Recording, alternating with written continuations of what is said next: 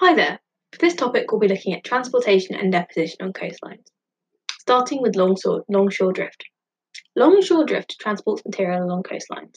The process is as follows. Wind approaches the coast at an angle because of a prevailing wind direction. Waves are controlled by the wind, and so this angle will be the direction that the swash moves up, up the beach. Gravity is the only force that acts on the backwash, so it falls back to the sea at right angles to the coastline. This causes sediment to repeatedly move in the shape of a right angled triangle in a zigzag. Over time, sediment is carried along a beach. Let's just quickly recap that. Which process transports material along coasts? Longshore swash, longshore carriage, longshore movement, or longshore drift? The answer is, of course, longshore drift. What is the process of longshore drift? The wind approaches the coast at an angle. The swash moves up the beach at this angle. The backwash falls back to the sea at right angles to the coastline. And the next swash comes in at the same angle and deposits the sediment further down the beach. Now let's look at processes of transportation. There are four main ways that water can transport sediment. Solution. Solution is where rocks that are soluble are dissolved by water. Limestone and chalk are in particular vulnerable to this. They are then carried along with it. Suspension. Suspension is where silt, sand, clay, or other material, and sand particles are held in water, but not dissolved and are carried along. Saltation. Saltation is where small sand and gravel particles are bounced along a river or a seabed. Traction. Traction is where large rocks and boulders are dragged along by the current. Let's just quickly recap that.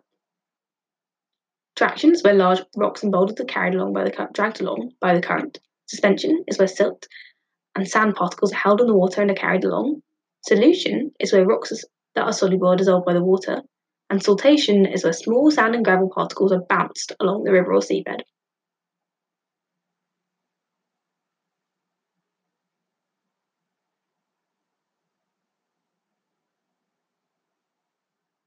Now let's have a look at coastal deposition. Coastal deposition describes material is dropped by seawater on the shore. Coasts get built up when there is more deposition than erosion. What increases the amount of deposition? High levels of erosion at other parts of the coast. This means that there is lots of material being transported and deposited, and lots of material is being transported. And also another reason, another thing that can cause the increased amounts of deposition is lots of material being transported into the area. Why does deposition happen? Deposition happens when low energy constructive waves transport material onto the coast but don't have enough energy to remove it all. Which type of waves cause coastal deposition? Is it constructive or destructive waves? Constructive waves. A suspension is where silt and sand particles are held in the seawater and carried along. Let's quickly recap swash or backwash. Which out of the two carries material down the beach at right angles to the coastline? The correct answer is backwash. And swash carries material up the beach in the same direction as the waves.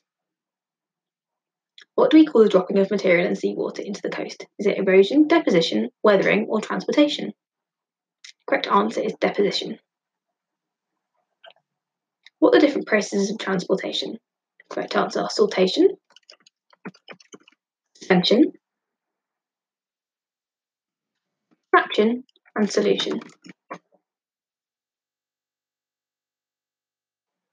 Which process carries material down the beach at right angles to the coastline? Go down to the backwash. Quickly recap the process of transportation one more time. They are saltation, solution, traction, and suspension. If this episode has got you in the mood for more podcast revision action, then you should search for our other revised podcast channels that cover a lot more than you'll find here. Search for Revise on whatever platform you got this podcast from, and you'll find them.